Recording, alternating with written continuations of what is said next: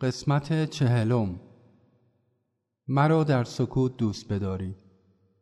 اگر مرا دوست دارید نگذارید که با ادای الفاظ آن عشق به هدر رود. اگر چنین عشقی عمدن به نمایش درآید توهینی به عشق حقیقی خواهد بود. شما در مورد پاکی دل باید خیلی دقت کنید. شما از عشق صحبت می کنید اما عشق ورزیدن آسان نیست.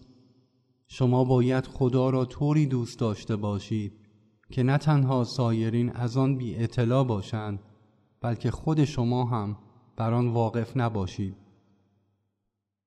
من در میان شما نیامدم تا بر من سجده کنید. آرتی مرا به جا آورید و مرا پرستش کنید. من از شما خیلی بیش از این انتظار دارم.